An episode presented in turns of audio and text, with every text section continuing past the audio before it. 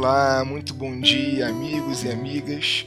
Eu sou o Saulo Monteiro e está começando mais um episódio do nosso Café com o Espiritismo.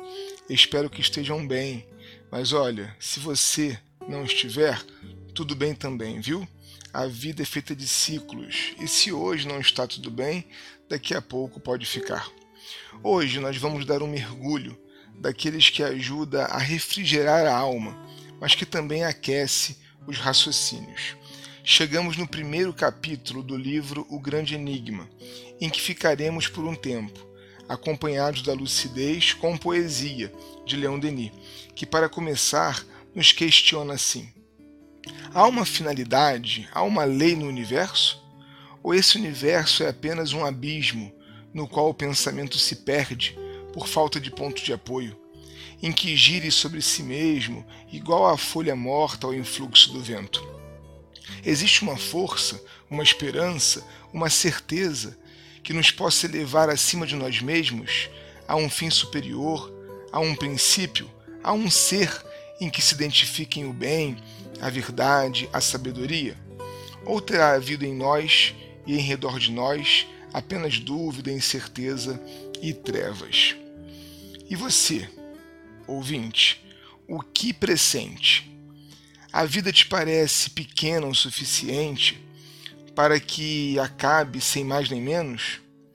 Ou a complexidade dos elementos que nos rodeiam te inspiram a elaborar teorias que imaginem uma continuidade da vida sempre mais organizada, bela, alta?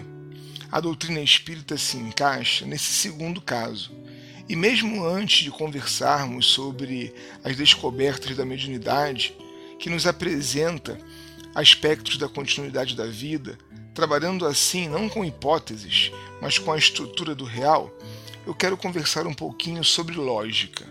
Mas lógica, Saulo, como assim? Calma, eu prometo que será leve.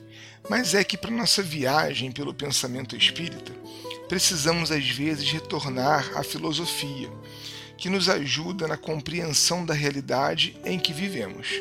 Os professores Japiaçu e Marcondes, no Dicionário Básico de Filosofia, editado no Brasil por Jorge Zahar, editor, explicam que, contemporaneamente, a lógica é vista, sobretudo, como a ferramenta das linguagens formais, ou seja, ela nos auxilia com categorias e princípios que vamos utilizar para a construção de sistemas de entendimento, para operar com esses sistemas e para fundamentar a sua validade.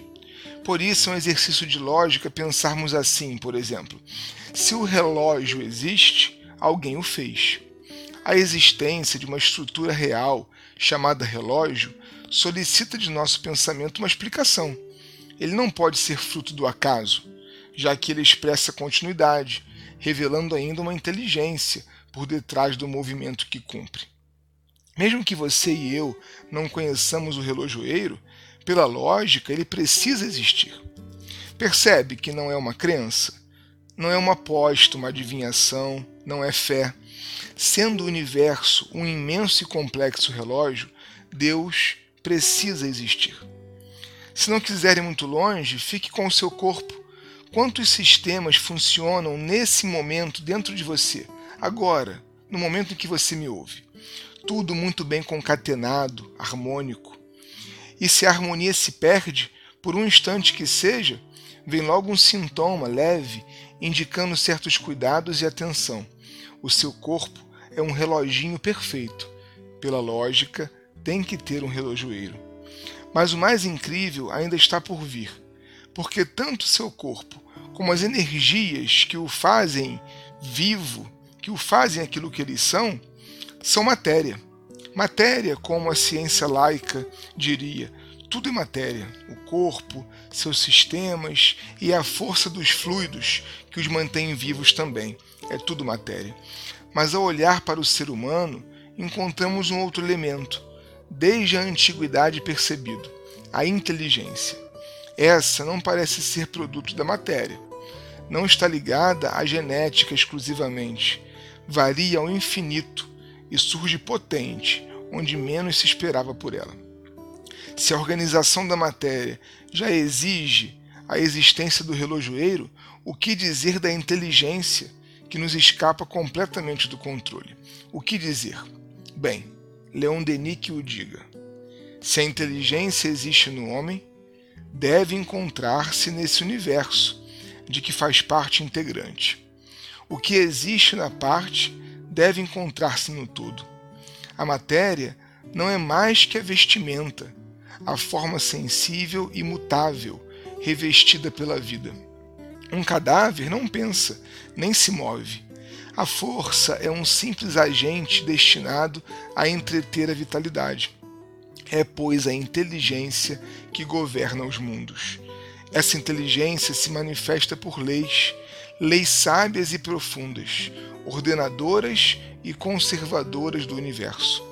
Todas as pesquisas, todos os trabalhos da ciência contemporânea concorrem para demonstrar a ação das leis naturais, que uma lei suprema liga, abraça, para constituir a universal harmonia.